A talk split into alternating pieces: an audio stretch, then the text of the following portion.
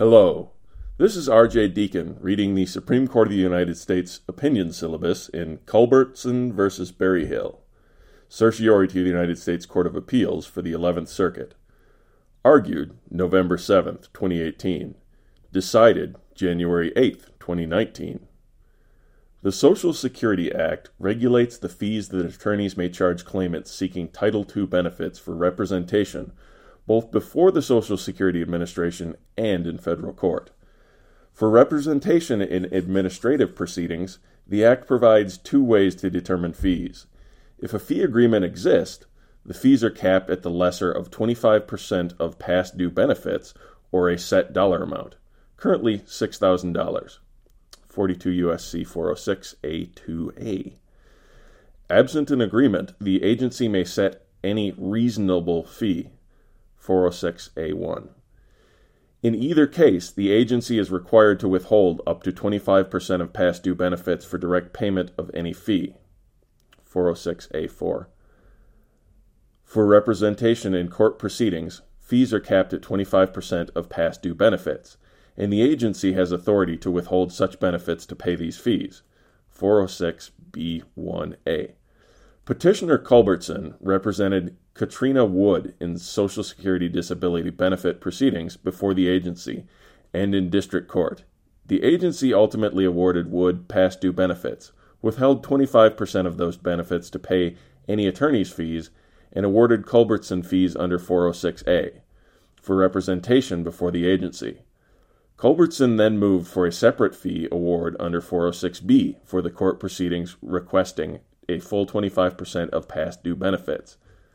The district court granted the request, but only in part, because Culbertson did not subtract the amount he had already received under 406A for his agency level representation.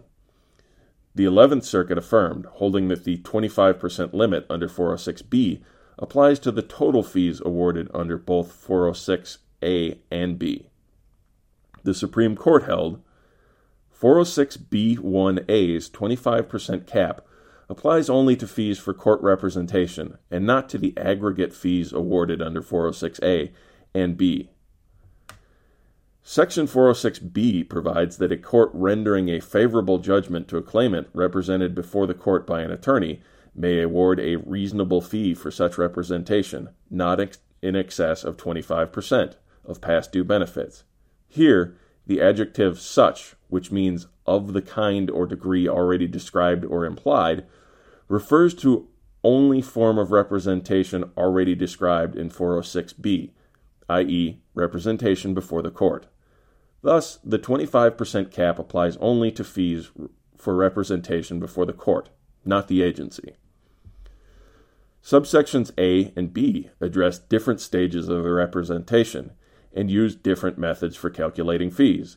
Given this statutory structure, Applying 406B's 25% cap on court stage fees to 406A agency stage fees, or the aggregate of 406A and B fees, would make little sense.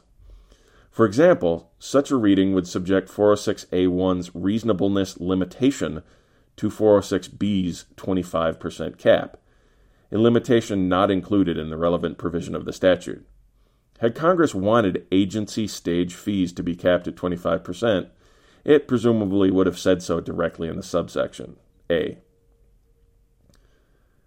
The fact that agency presently withholds a single pool of 25% of past due benefits for direct payment of agency and court fees does not support an aggregate reading. The statutory text provides for two pools of money for direct payment of fees. C406A 4B1A the agency's choice to withhold only one pool of 25% of past due benefits does not alter this text. More fundamentally, the amount of past due benefits that the agency can withhold for direct payment does not delimit the amount of fees that can be approved for representation before the agency or the court. The decision is reversed and remanded.